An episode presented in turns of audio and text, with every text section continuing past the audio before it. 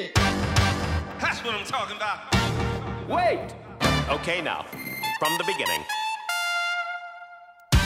Welcome to BS, Beyond Stereotypes, a podcast about lawyers using their authentic voices to change the world. I'm in a unique position to address uh, diversity in the workplace eh, eh, because I'm in the room. I'm not diverse. I'm part of the perceived power structure. And for so long as people like me don't participate in these diversity initiatives or don't at least articulate their importance and stand behind them, uh, that's going to be a continuing amount of time that diversity really doesn't take hold until attrition wipes us old white guys out. Um, and, and, then maybe some change occurs, but I'd like to see it happen before I, you know, um, go wherever old lawyers go.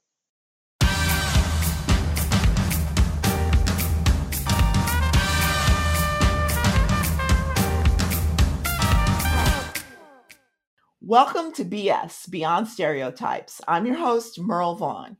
Here to BS with me today is Scott McLaughlin, whose story I find fascinating and who will no doubt inspire all of you to embrace your authenticity.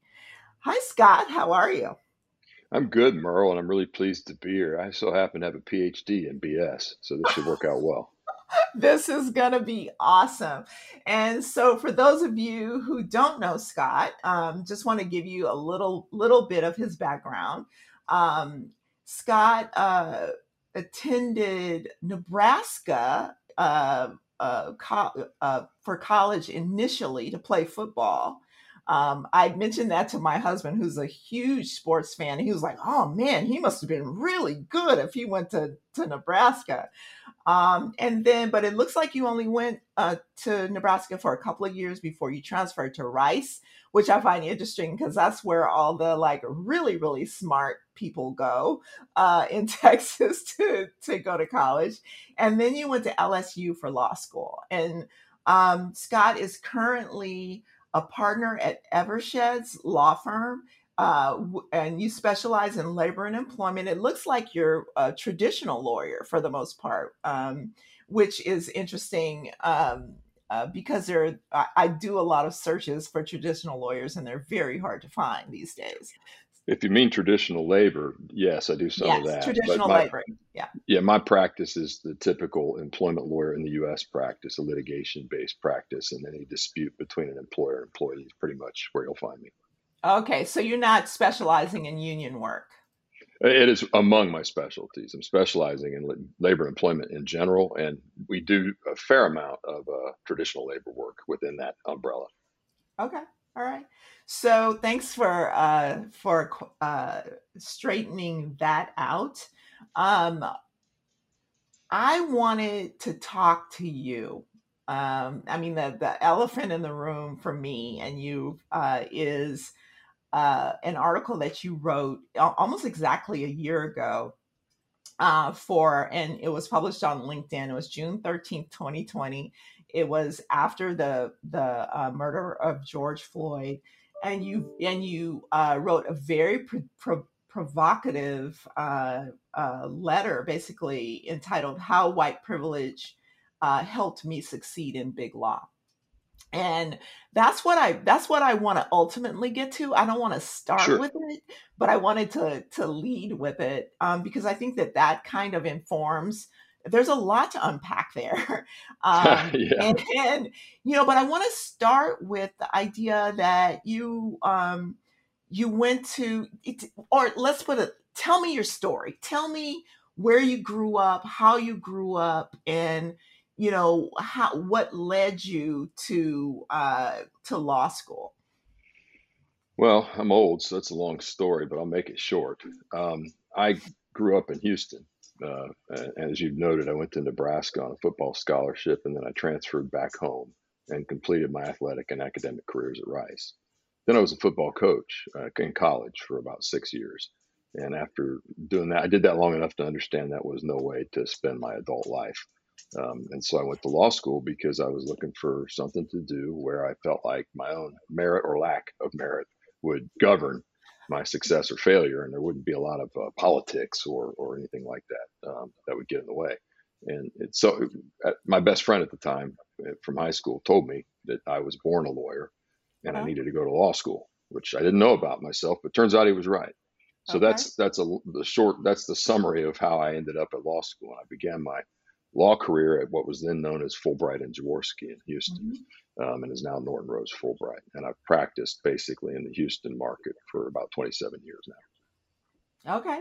And and in the the um one of the things that I that I found interesting was that um you said that you were able to get into that first law firm because your uncle knew somebody. Yeah, I think so. I mean, I, I was in the top 10% of my class at LSU, so I did That um, helps. on, on well on my own. I had the, the ability to get clerkships at good law firms and that kind of thing. But there's Mhm. no question that my uncle was uh, had had actually been a client for a man named Robert Bambase, um, who was at the time the head of the uh, labor and employment section at Fulbright in Houston. And eh, so I applied for a clerkship and I got one with Fulbright. I got one with a couple other, you know, big firms in Houston. But I think um, things just fell together for me because I was already interested in labor employment. Mr. Bambase uh, took a liking to me and basically uh, told me if I could walk and chew gum, I had a decent chance of getting hired. And, and I could walk and chew gum. But, you know, all this kind of relates to the right white privilege story. I was a college athlete, former coach you know, uncle knew a guy, uh, guy took a liking to me, uh, you know, so I think the, I think the skids were greased pretty easily for me. And all I had to do was not screw up basically. Right. And so the the the article starts with the murder of George Floyd seems to have finally awakened some of white America to the idea of white privilege. And I mean, there's a lot to unpack there. Um, but I'm wondering a year later, do you think that that's still true? Uh, maybe Are they so still much. I mean, woke? no, I don't know that we ever got woke, honestly. Um, I think there was, uh, in the wake of uh, George Floyd's murder, uh, and these are issues I follow pretty closely just because I've always been interested in, in race relations. And I mean, I'll, I'll digress for a moment, but one of my earliest memories uh, as a child was of my mother looking out a window and crying. And I asked her why. And it was because Martin Luther King had been assassinated. And Mm, so, you know, she was always very heavily focused on this stuff, um, race, racial inequality, these issues. And I, I use the word stuff a lot, but I don't mean to uh, make it sound non-important. So anyhow, um, I felt like at the time after Floyd's murder, maybe there was more outrage than I had seen from white America and, and all Trayvon Martin. You know, the list mhm, goes on and on, right? Uh, in the previous episodes like this. Um, but I don't know. I mean, it, it's it's too easy to be white in America, and I think that we, as white people, um, too easily uh, lose our empathy, and, and so maybe I was overly optimistic in that statement. I do agree with you. Um, and I really, I really appreciate that at least you recognize, you know, that it's easier to be white than it is to be black. Um, Way I, easier. yeah, I mean, that is that I think there are people who are willing to argue about that. I Um, know. And, and that, you know, and that hurts, you and well, know, but of course, those would be white people, right? exactly. And and the thing that's always frustrated me about us white people is I, I was at a dinner, oh, a happy hour. This is I don't know, nine months ago, ten months ago, and it's a table full of white people, of course, and they're just talking about you know how black people should respond to this or to that, or how they should feel about this or that. And I just, I was just stunned that here we are, you know, a bunch of white people sitting around, privileged white people, by the way, sitting around talking about how black people ought to feel, A- and and yet none of us were black, obviously, and and there was no black person at the table to speak up for how black people ought to feel. Uh, and it, so to me, that's just sort of, and part of that's my demographic where I live, uh, I hmm think, but there's an awful lot of insensitivity still going around in this area. So did you speak up? Well, yeah, I, I said something along the lines of why why would a bunch of white people sitting here uh, having the conversation we're having think we know how black people feel or should feel? We haven't walked in their shoes at all. And of course, I got the usual, you know, hostile stares. right. Yeah. Yeah. Unfortunately, but good for you. Thank you for uh, for having really the courage um, to do that, to to speak up. I mean, again, back to this letter. I mean, the courage. You know, you, you talk about having courage um, in in this thing. I'm. What kind of what kind of pushback did you get? Pushback? Did you get anger? Did you, um, you know, get hate mail? Uh, you know, what I, happened? to my uh, surprise, I didn't receive any negative feedback. At least not that I can remember. Um, there were silent. There was, I suppose, silence in Mm, quarters where I thought there might be some affirmation, but mhm. I, I can't really be critical of that. I didn't get negative feedback. I didn't draw any criticism.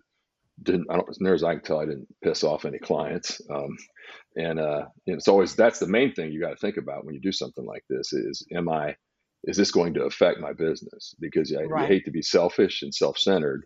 At the same time, you know, I'm a lawyer. I represent clients. I need to take care that whatever stances I may take on an issue aren't um, somehow oppositional to, to a client's interest. I couldn't figure out how this could be, uh, at least not openly, right? But then there are Right. many white men situated like I am who I don't think would would or who I don't think appreciated what I had to say about being, you know, a boomer generation white guy with all the privileges. Well, I think that it it just hits so close to home, right? I mean, people either look at it like you do and and they become awakened or they take it personally, right? It's like you you weren't calling anybody a racist, but there are plenty of people who could have taken, you know, gone there and said, "Well, you're saying that I'm a racist by Right. by saying this." Um, and those are two very different things. Very different. I, and what I'm what I touched on a little bit, if I recall the article, I was trying to find a copy and I couldn't. But anyhow, um, what I you. yeah, what I recall a little bit was touching on this notion of unconscious bias, which has become sort of a popular phrase. And you know, there's part of me that says I just don't see how bias is ever really unconscious. But there's a part of me also that understands that's different from overt racism. And and the problem you run into, and you've seen it in the law business for our, our whole careers, is that you know. Um, whatever powerful white part white male partners at law firms have traditionally really liked working with white male associates or Mhm. in a in a in a worse sort of way um, attractive white female associates right i mean and it's just um, people unfortunately like to be around people who they think are like them that and Mhm. that and that's what turns into unconscious bias i'm not here to say if there's a you know a more um, nefarious tone to that or not. I think it varies. I think sometimes there is. I think sometimes maybe it's just insen- being insensitive. But the result's always the same, and that is that the minority employ minority lawyers get isolated. They don't have the mentors that white lawyers have had, and Mhm. they are looking for work when light, similarly situated white lawyers uh, have more than they can handle. Exactly. And then, I mean, and, and the, the work is really important when you're talking about moving up in a firm, you know, potentially making partner, you know, all the things, you know, that you have to, the, the boxes that have to be checked in order for you to be considered for partner or to even keep your job, uh, right? That your, the, You wo- have, the work is your lifeblood. And right. in, in a big law firm, in a mid-sized law firm, if it's a billable hour law firm, if you're eh, as a young associate, if you're not getting the hours, the quality cases, the hours you can bill, then you know you're headed out the door eventually. Your your career is going to stall. And so when when you know again traditionally white male partners with the work, they tend to have the power and they tend to distribute the work to whomever they want without thinking about is it am I equitably distributing the work? Am I giving everybody a fair shot here? And then what happens, of course, is is what we've seen at law firms. You get the attrition um, from female lawyers, from minority lawyers, and it's just a result of how the work's distributed. And, and what's ironic is when that happens, when that attrition happens, a lot of the times those lawyers go in house and they become your client, right? Oh yeah, it's well, it's a beautiful justice in a way. I mean, and it's I've seen uh, we've all heard these stories, right? The lawyer who didn't make it because she didn't get the hours, gets a decent job in house, elevates, and and even when she first gets the decent job, all of a sudden those lawyers who weren't giving her any work or the time of day are calling her, wanting to buy her lunch, and wanting to be friends now. It's like that. What the was the war song? Let's be friends, or whatnot.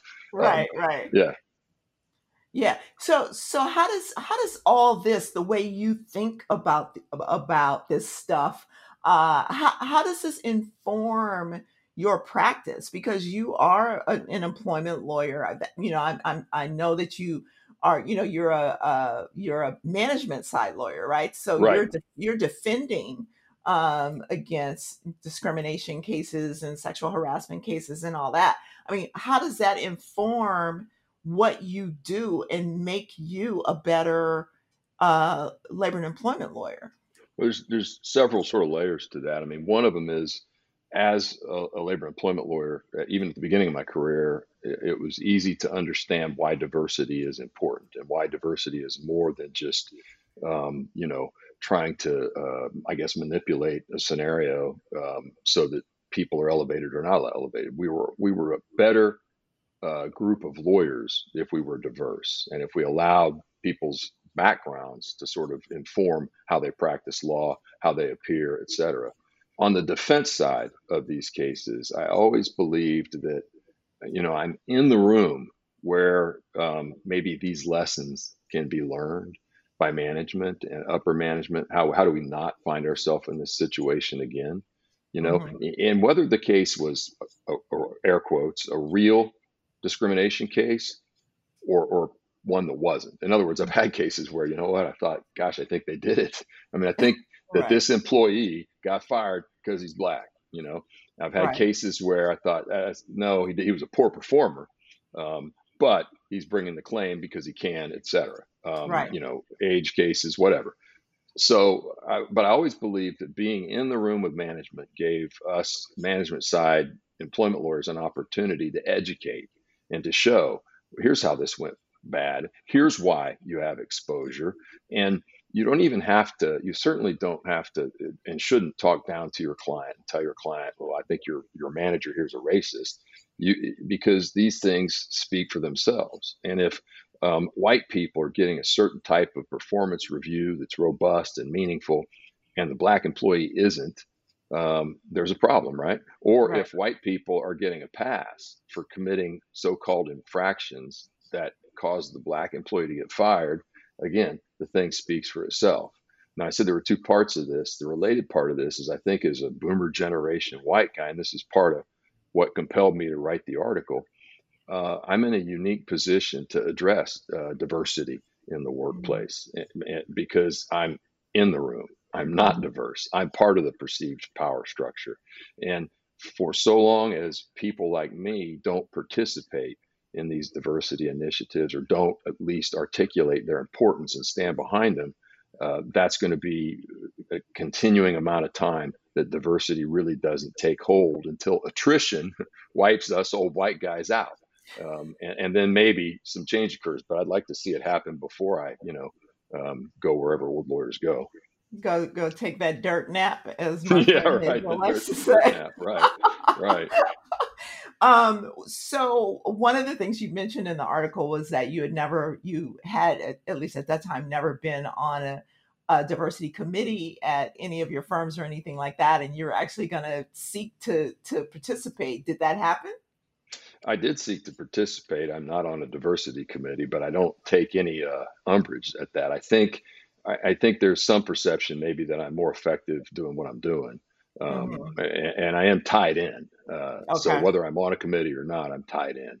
And part of that's because one of my longtime uh, partners and colleagues, Marlene Williams, um, who also in Houston at Eversheds, is on the diversity committee, and also our Houston office managing partner. She's a black woman. We've worked together almost 20 years now, and so I'm kind of in the loop, whether I'm at the table or not, so to speak. And so, are you participating in the the interviewing process? Are you kind of, you know, uh, helping to to uh, sell the firm to diverse lawyers? when I have the opportunity, and Marlene will bring me in, you know, when she can or when there's a reason. Um, but generally speaking, uh, I'm in the background, I would say. And, and Okay. and truthfully, I would like to be more in the foreground for the reasons we just talked about, and I'd like to be working on these initiatives more uh, openly. I think, but um, you know, I'm happy to sort of do what Marlene tells me to do until that happens. Well, we'll we'll we'll tag Marlene on this uh Oh, she's all good. podcast. Uh, Marlene's all good. She's she's she's of the same mind as me. But you should. That would be fun. It, it's what's been interesting for We should say Marlene got a shout out. yeah yeah it's been interesting. That's another thing that's really enhanced my career is uh, I again I think we've probably worked together for 20 years. She started working for me at a law firm many law firms ago. I forget when, maybe 2001 or two, maybe later. I don't remember. But anyhow, um, our, our ability to work together has been great and we've been able to use our own diverse backgrounds i mean i'm diverse even though i'm not right i mean i come from a unique perspective and hmm a unique background. I just happen to not be racially diverse. Um, and so we're able to use those elements of our background and our own skills to kind of in our cases figure out which one of us should handle what who should take which deposition who should handle which case. And we hmm openly make decisions based on again our own diversity about how we're going to staff a matter how we're going to strategically handle a matter. And we're able to do that because we trust each other and you know we're all uh, we're both working sort of in the same uh, vein trying to get something done and it, that, that's how it ought to be but you just don't And see that that shows you the beauty the beauty of differences, right? Different different experiences, different perspectives coming at something from a di- I mean, your lived experience informs how you see an issue, right? How you how you develop a, a potential solution uh, has a lot to do with what your lived experience is. without any question and when you have a close friend uh, for as a white again boomer generation white man with one of my very closest friends being a, a black female um, us being able to talk about, say, George Floyd, Trayvon Martin, all of those things, because we talk about that stuff a lot, has been very good for me. And hearing her talk about the fear she has when her children are out driving and may get and, hmm and may get pulled over by a cop, it, it, it kind of it, it woke me to the idea of I'll never have that concern. My Right. my my white boys getting pulled over by a cop. I'm not worried about them getting shot somehow through that experience. But she had her and her husband had been pulled over and treated badly in various parts of Texas and had to they, you know those concerns were palpable for them. Right. So you know understanding that is just it, I just thought it was useful. It was a real awakening. Right. So this this this podcast is called BS, uh, and um, which is stands for Beyond Stereotypes. And and I just want to, I mean, eh, what stereotype? I mean, I would I would think that having been a football player, you would have endured certain stereotypes. I went to USC undergrad. I went. I was there with, you know, the big guys, Ronnie Lott, Marcus Allen, you know, all those people and I know how you know people look at football players, especially you know. And so, you know, let's talk about you had even though you're a, a white boomer dude, you know, I'm sure you had stereotypes that you had to overcome. yeah. I mean, I listen. I can't. Uh, I can't feel good about saying I had to overcome anything, and I can't feel good about it sounding anything like you know what my my black friends go through. Okay, so I just have to put those caveats out there because I came again. If you're a, a white male and you played college football, got a shot at, I had a pro tryout, you coached some college football look, you're coming in, you're coming in on top, basically, hmm particularly back in 1994, right? hmm Um, you know, you're walking in rarefied air. Now, what that did was it pissed off, frankly, some of the uh, female lawyers um, in particular. And I can remember, you know, being at a lunch and some old partner guy was asking me to talk about football, which I don't want to talk about either because it's dumb. Um, and one of the one of the female lawyers who I reported to at the time, she was three or four years ahead of me. I saw her uh, elbow the the female lawyer sitting next to her, and they both kind of rolled their eyes like, "Here we go again," you know. And I just thought, man, I just I'm embarrassed, you know. I'm embarrassed that y'all have to listen to this. I'm embarrassed I got to talk about it, and I get it, but I do unquestionably, spe- particularly as a younger lawyer, got viewed as a little bit of a jock, um, hmm and maybe not maybe not as smart as the other people. And frankly, I didn't think I was as smart as them either. I, I, I ran around Fulbright Jaworski wondering when they were going to kick me out. Um, you know, surely I got here by mistake, right? I really appreciate what you're saying about um, the fact that you uh, would never compare your situation and your lived experience to your black friends i mean that that is rare you know i mean my you know a lot of experience especially with um uh lawyers is that they tend to to think that they know everything right? And even if they don't know something they pretend that they know and they they i you know i call it uh mansplain right um, right. stuff. I mean my favorite thing is to be in a meeting and say something you know and uh, articulate it perfectly and nobody says a word and then a man is at the meeting and he says the exact same thing that I just said yeah. and everybody's like yeah that's that's a great idea. Right.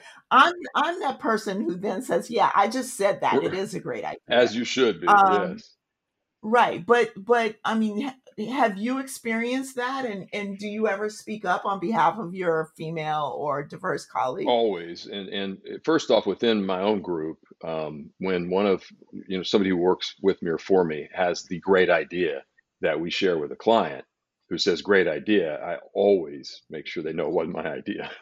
Um, because it's just that's just piracy right? I mean some smart person working for me came up with this great strategy and i'm going to act like it's mine. And yet i've been the smart person who came up with the great strategy and some um, partner ran off with it as though it was his and never got the credit for it. But so i you know i've seen that from both sides. I just think it's horrible not to uh, elevate our colleagues when they do great things you know? Right.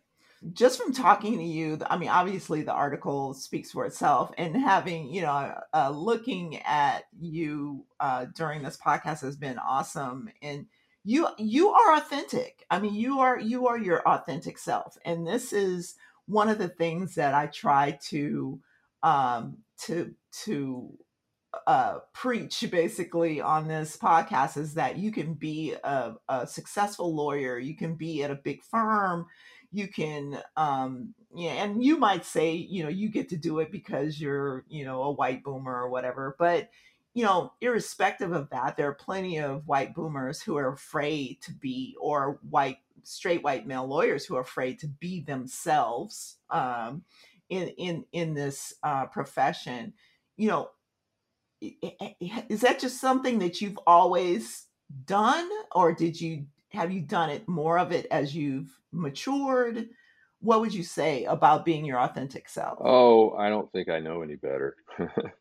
Uh, i don't think i can help it i mean i can remember um, you know again second year at a place like fulbright and i described one scenario in uh, in that article, but I can remember clashing with, you know, the power partners and all of that just because I just, you know, I just, I don't know what it is. I just, I have a recalcitrant soul, I guess.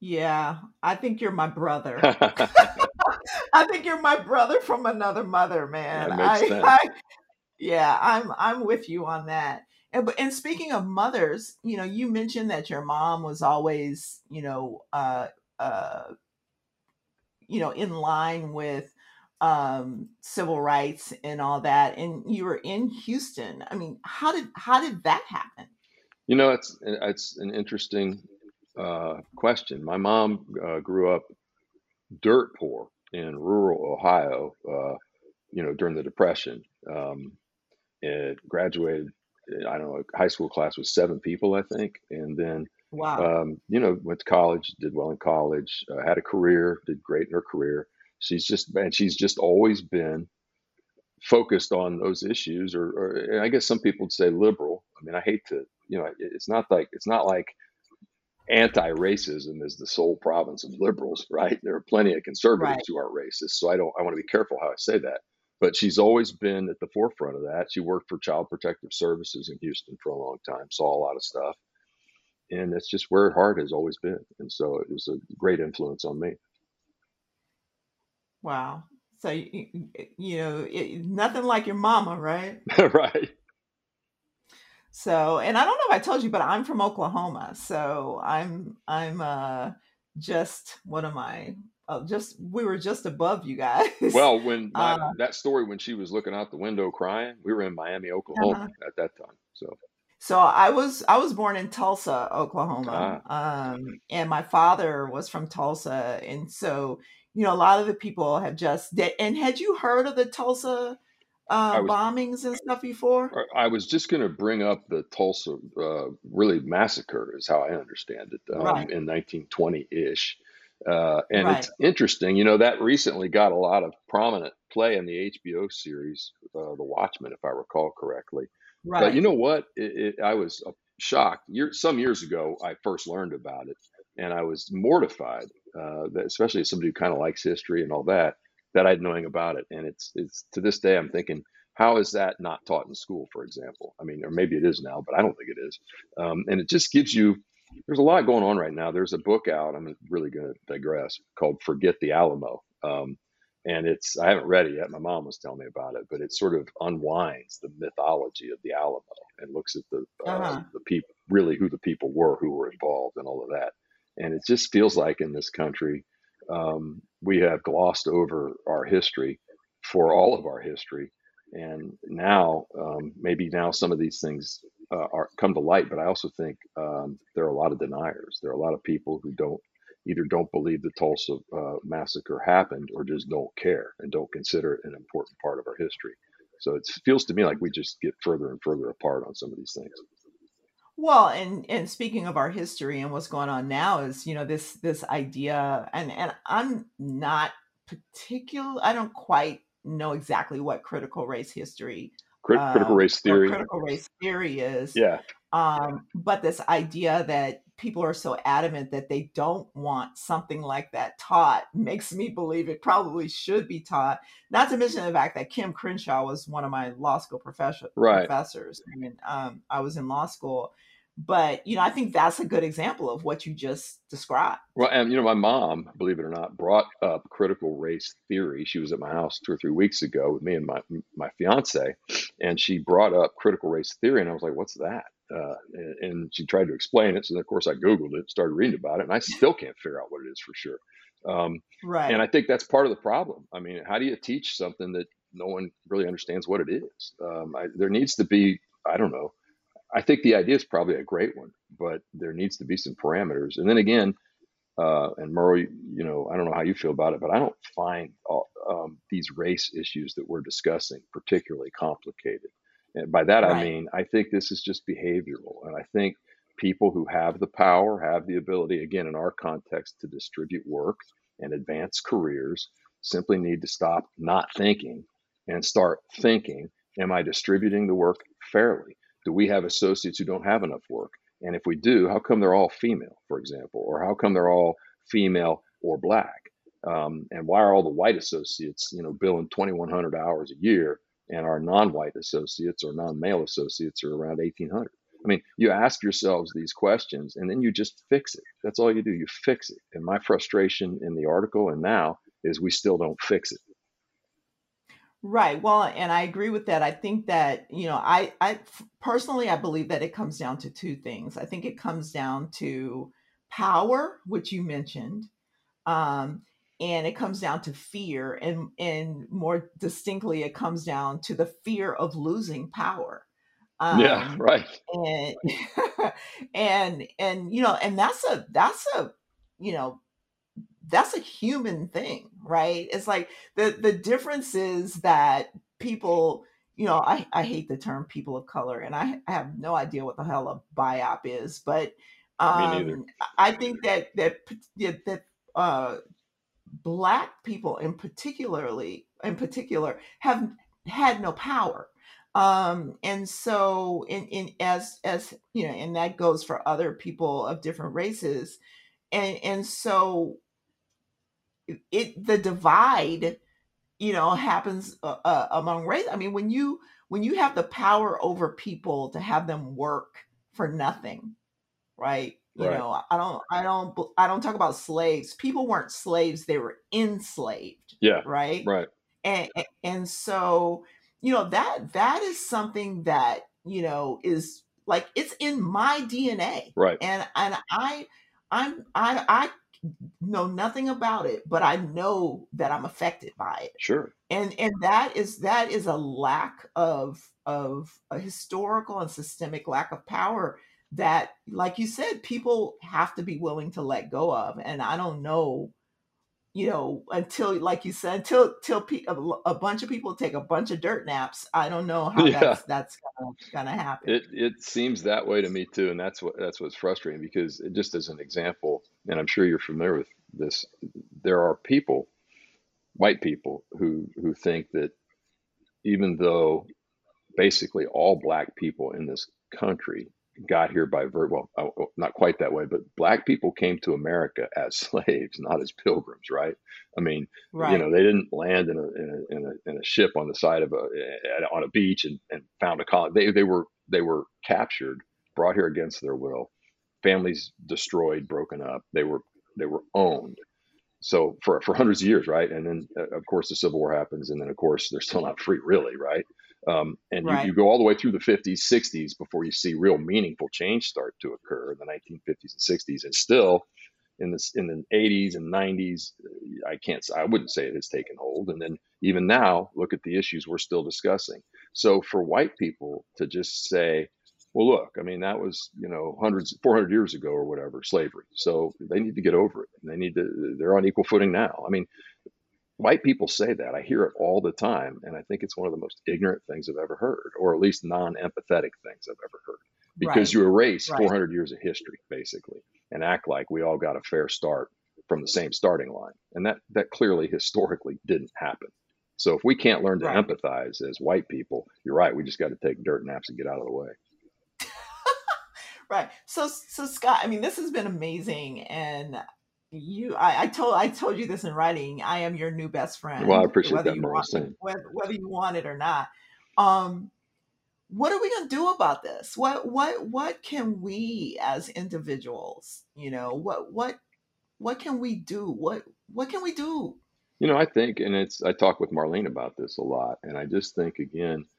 I mean, people in my position, I need to look, and I've sort of haven't done as good a job of this as I should have, particularly on the heels of the article but I need to look for places where I get to talk about it and, and share what I feel about it. And I also need to look for opportunities, which I do in my workplace, to again elevate my diverse colleagues, get get myself out of the way, um, help advance their careers, and you know truly treat all this like a team. And I think on my in my team we do, but I just don't know how to you know spread the love i guess. I mean it's it's interesting right. but i and i think you're right. I think it's people want to hold on to power. People fear change inherently um, and it's attrition that's going to win this battle eventually. It's just a shame not to be doing it now uh, but i think we talk about it every chance we get like we're doing today.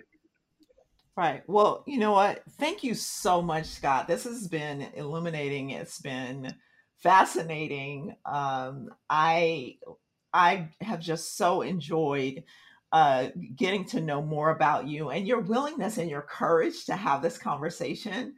Um, uh, and because it's, it's going to be heard by a lot of people. Uh, and maybe you'll get, you know, I'm sure you got some invitations to talk at some stuff. You know, hopefully you'll get some more uh, because we need to hear your voice. Um, but thank you so much. I, I really appreciate it. And thanks to to to to you for being here to BS with me today, and thanks to everyone for listening. Until and until the next episode, remember that everybody is different and different is good. Hit it. That's what I'm talking about. Wait. Okay, now from the beginning. We hope you enjoyed the stories shared in today's episode of BS Beyond Stereotypes. Join us next time when another authentic personality unleashes their uniqueness on the world.